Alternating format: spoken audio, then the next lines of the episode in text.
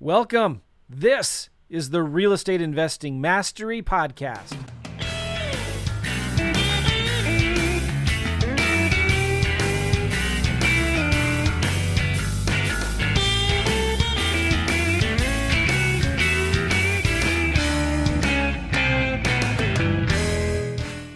Hey guys, how you doing? Welcome back to the REI Network podcast. Today it is just me talking about the seven steps to doing your first wholesale deal. Now, obviously, some of you may have already been doing deals, but you can't beat going back and being brilliant at the basics. We've talked about that on other episodes. Also, if you're trying to go virtual as well, it's always good to hear to make sure them fundamentals, that foundation is built properly to actually get results. So I'm just going to start talking and diving in. I'm going to try and keep this at high level to the point. So grab, pause me right now, grab a pen and paper, take some notes because I'm going to go through the seven steps that I believe that you need to do and the decisions that you need to make and where you need to focus on actually doing your first deal. Now, there is going to be some options along the way. Okay. And if I give you two or three recommendations, I want you to pick one okay, and focus on that. Remember, there's a great book called The One Thing. You can only focus on one thing at a time. It's all about prioritizing your tasks and going through one thing at a time, them stepping stones to keep building and building to actually get your first deal done. What we don't want to do here as you listen to this episode is start worrying about the back end of the deal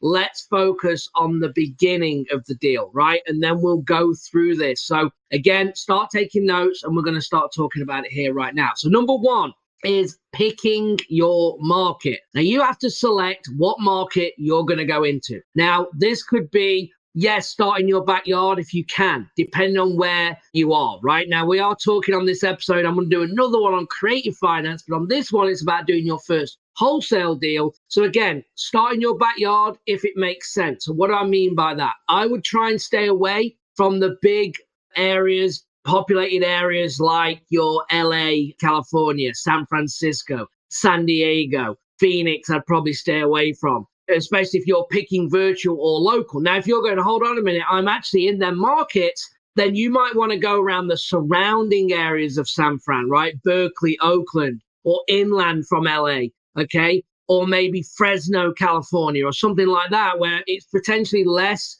more affordable okay, for people and potentially less competitive. Uh, the other thing is with a competitive market, I'm completely fine with it. I've done a deal in, I flipped a house in Maui, okay, Hawaii, but it did take us six months to actually get a contract there when we were doing that. And I actually have a case study on that. So reach out if you're interested in uh, checking that out. It's completely free. Anyway, so you can, you just need to understand normally that the harder the, or the hotter the market, if I dare use that word, because every market is hot right now in real estate. But I guess the bigger the population is, the more people. So if you look at a population map, right, if it's over half a million people, okay, you're going to be looking at more people investing, so more competition. Okay, but there's more properties. Okay, more people, more motivated sellers, more people marketing, all of these things that you have to take into consideration. And you just have to get amongst it. So when there's more people actually operating there, your marketing dollars will not go as far. So if we cold call or text or do direct mail or PPC or Facebook in their markets, there's also thousands of other people doing the same. So your leads will not produce as much as smaller markets, okay, or the outskirts of the market. So again, selecting the market, you can't overthink this. All right. I want you to either again start in your backyard and let's go. And if you are in a hard market, you've just got to be giving yourself six months working every single day, be persistent, okay, be consistent, stay disciplined to actually get in, you know, that result. And when it comes, it's probably going to be for a bigger fee. So do you want to be a person that wants fast results or faster results with small wins and build on that? Or do you have the mindset that you can go three, maybe four months, but get the big check? And again, it's just setting that mindset up depending on what your personality is. So once you've identified this, again, population, if you go into the one to 200,000 populated areas, okay, for a start, then you might have to build onto the other surrounding counties around you. Or if you're in a populated area like a Dallas, again, hitting them surrounding counties where there's still people buying and you can obviously get some leads coming in at a cheaper rate. So that's what I would uh, recommend that you do. Now, the next thing, once we've analyzed them and we've gone, okay, this is my market, the next thing that I would do is look for some cash buyers. Now, in the bracket of cash buyers, you're going to be looking at actual cash buyers. You're going to be looking at property managers. What do they do? They have, they manage properties for investors, which means they might want to buy or sell more real estate. So good connection. Realtors, who's going to be called? Who's the first person someone's going to call? Is a realtor. So networking with realtors that actually have cash buyers is huge as well. Plus, again, pulling your own your own list. You can also look on rentals on Zillow. That's how you're going to find the property managers. You'll be able to pull a list of cash buyers. Again, in batch or in PropStream is what I use. If you go to batchleads.io slash Gavin, you're going to be able to get 5,000 free records. If you want to do that, you can pull your cash buyers and your seller list from there, skip trace it within batch. Again, that is batchleads.io slash Gavin. Also, if you want to check out, I have a seven day free trial. If you go to propstreamgavin.com, another great place to pull cash buyers. And we can separate these guys from individually owned or LLC corporate owned. Okay, depending on what, what we're looking for. You can also find hedge fund buyers and a lot of cool stuff there. Now, once you've got these lists, you then need to start making these phone calls. And these are your clients. This is what you need to build relationships with. Okay and network with. Again, my company, REI Network. Why? Because I believe that's what this is all about. So making sure that you're contacting them, building relationships. They are your customers. All right. And, and the better relationship you have, the easier I promise this business is going to be. Not only from the deals you find, but guess what? You can start bringing other wholesalers, bringing deals to you, and you start moving them. Now, I'm not talking about daisy chaining. Let the wholesaler be aware, like, hey, I will JV with you because I have a great buyers list of buyers ready to buy. So I think you should always be building your buyers list using them platforms that we just talked about. Okay, number step three is marketing. Now we have some buyers, we have 10, 15 buyers, we know what they want, we know the areas they're looking in. So maybe you've got now zip codes, maybe you've got counties that they're buying in, and now we're going to reverse engineer it and we're going to start marketing for sellers. Now, obviously, the cheaper ways to market for sellers Obviously, driving for dollars is a great list, right? That's a more of a list though. Okay. But getting a driving for dollars list if you can, or I would pull an absentee list. So again, you can write this down. If I was going new into a market, when I start a brand new market, my go to list normally is an absentee owner list, meaning that I'm looking for investors that have rental properties that are owned them for seven or more years. Okay. Plus unknown sale date. Always remember that unknown sale date. I always like to pull as well equity, making sure I have 40 to 100% equity plus unknown equity. That is another little gold nugget for you there. Okay. Single family for sure. Now, if you're also an investor looking for multifamily, you could also do the uh, duplex, triplex, quad multifamily pull as well, as well, obviously, as the single family. Uh, you can put a cap rate on there for the current home value, depending on again your market. If you're in California, it's not going to be zero to 300,000. But actually look at when you've networked with them buyers, you should have an understanding of the zip codes in the areas. A lot of them will invest under 200,000, maybe under, under three, under four, and so on. You can put a cap rate on there. And then I normally do absentee owner in state and out of state. Now that's a good enough list. Again, if you've already gone to get batchleads.io slash Gavin, you're going to get 5,000 records. You can actually pull that list from there or PropStream propstreamgavin.com, seven day free trial. You can actually pull a sellers list there as well. Now, once you have that list, if you're going to pull that list, you will then have it skip trace and then you can cold call it and text it to start generating leads. And there is other forms of marketing that you could do PPC, Facebook, direct mail. They are going to be more costly. So, depending on where you're at and how much you want to work, pretty simple. I'm obviously big about systems. I use a lot of VAs to do my calling and generating leads for me which is one way. So again, either you're going to do the calling yourself, you're going to get someone else to do it, all right, or you're not going to do that form of marketing, all right. So they have to get it done by you or somebody else. That's where you may want to go to a direct mail if you want leads coming to you. Then you can actually mail these people and get their phone ringing. That just depends on your budget. But there's one thing in step three that we need in marketing is we need leads. Remember, if you don't have leads, you don't have a business. All right. So we have to generate leads, and that is the next thing on our list. Then step four is we got to talk to sellers. There's four things that you're trying to find out. okay, when talking to sellers. Number one is the motivation, kind of the problem. What's going on? What's the situation? Okay.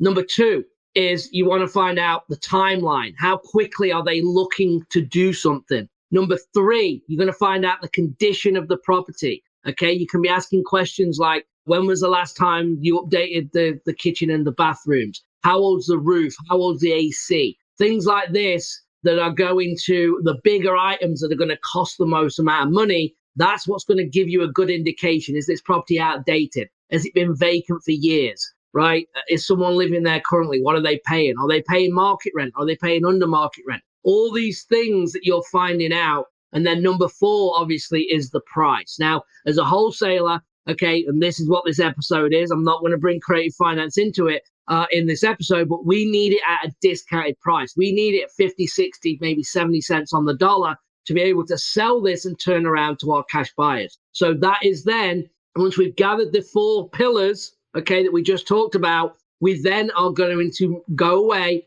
and make an offer. So step five is making an offer. So you're going to be looking at what the easiest way that I would tell you to do this and there's multiple of them. You hear about the MAO formula 70% minus repairs, minus your fee, uh, you know, getting an ARV. You can do all that.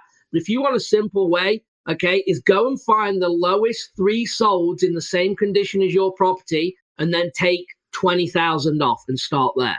That means then, if everything that's currently sold in your area, making sure that when you're looking at your comps, that you try and stay in the same neighborhood. Don't start crossing major roads, okay? Or different subdivisions because it could be on one side of the highway they're worth 1.1 million, on the other side they're worth 200,000. They're completely different neighborhoods. So try and stay within your neighborhood if you can, and then start with three months, six months, up to a year, okay, to find them comps. And then you're going to find the three lowest solds, let's say within three months. And let's say we have one at 80,000, one at 85 and one at 90, I'd try and be making my current offer around 60,000 and then I'd be bridging up to 70 to at least make my $10,000 spread. Now, again, we could do a whole call on making offers. I'm just trying to give you a simple way. That's the point of this episode is keep it simple. Okay. And if you go to the three lowest sold and you're under that, then in theory, if it's a similar condition, you should have a deal.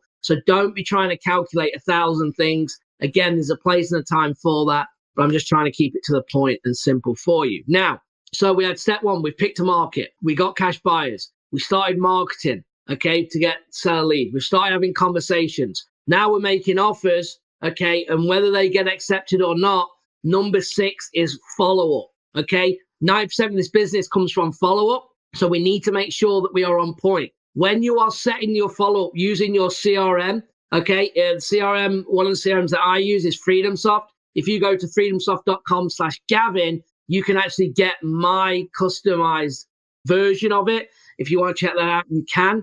And in there, I want you to make sure you do three things for me change the status, update the notes, and create a task.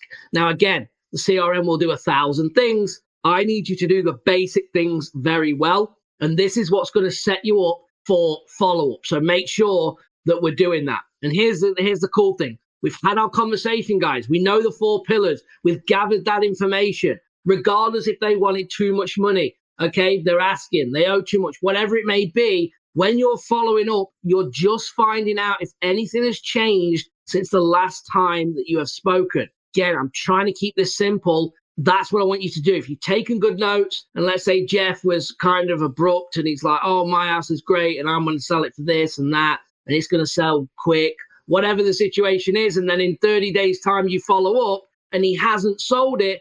Does he have that same intensity that he had before? Or is he saying, oh, well, I can't believe it didn't sell? I'm really surprised. I thought it would sell. What you're seeing here is it's softening. Okay. Now, obviously, I find it's very difficult without transitioning and pivoting into that creative finance now, but I am trying to keep this to wholesaling. But that there would be a little way there that you could transfer into a term deal to maybe get that locked up.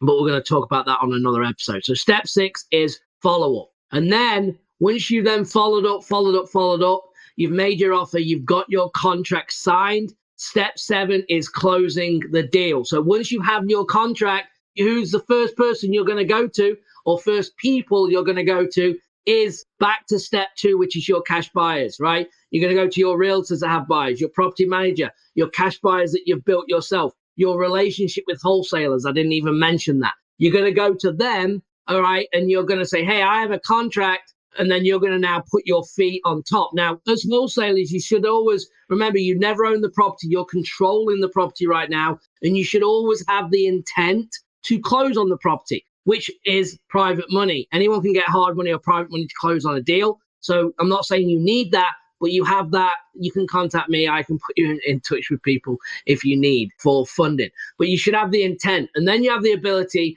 to either assign your contract for a fee to one of them buyers, double close on that property, or you can bring in transactional funding as well. Okay. So if I'm going to double close, I might have me for 60,000. I'm going to sell to the buyer for 70 you can assign it for $10,000. For some reason, if you need to do to double close on that, you can actually do a back to back double closing where C, the buyer brings in the funds at 70,000. You use them to close your portion at 60. You will have to pay closing costs to the seller on that side of it. And then that may net you, I don't know, 9,200. And then the buyer will buy it and it's called a back to back close. So you're still not bringing money out of pocket, or maybe you have to bring in transactional funding. A lot of times you may take the deal down if it's a real good deal and you might stick it on the MLS and wholesale it and you know make thirty, forty thousand dollars on that deal. Okay. So that is closing the deal. So you're literally looping from the closing, going back to your cash buyers.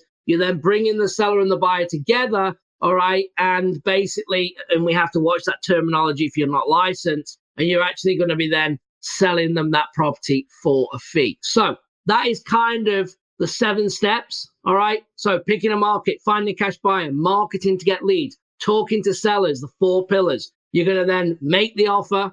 You're going to keep follow up, follow up, follow up until they say yes. You're then going to go into closing. You're going to assign or double close the deal and you're going to get paid and your first wholesale deal is done. Then you're going to look at then where do you need to reinvest? How do you then build systems? How do you put people, okay, in place? And in you, instead of wearing all the hats, you can actually start giving them tasks away and start off with the lower ended tasks, right? Maybe the cold calling or the texting. Start giving and hiring people. And then you're actually going to now start building a business to do more deals. All right, guys. Well, look, hopefully that helps. Hopefully you got something from this video. If you did, give me a like, subscribe, drop a comment if you have any questions on this. Also, if you're interested in working with me, reach out, email support at REI Network. Okay, hit me up on Facebook or Instagram. Reach out and we'll have a chat and we'll go from there. I appreciate you and I'll see you on the next one. Thanks. Bye bye.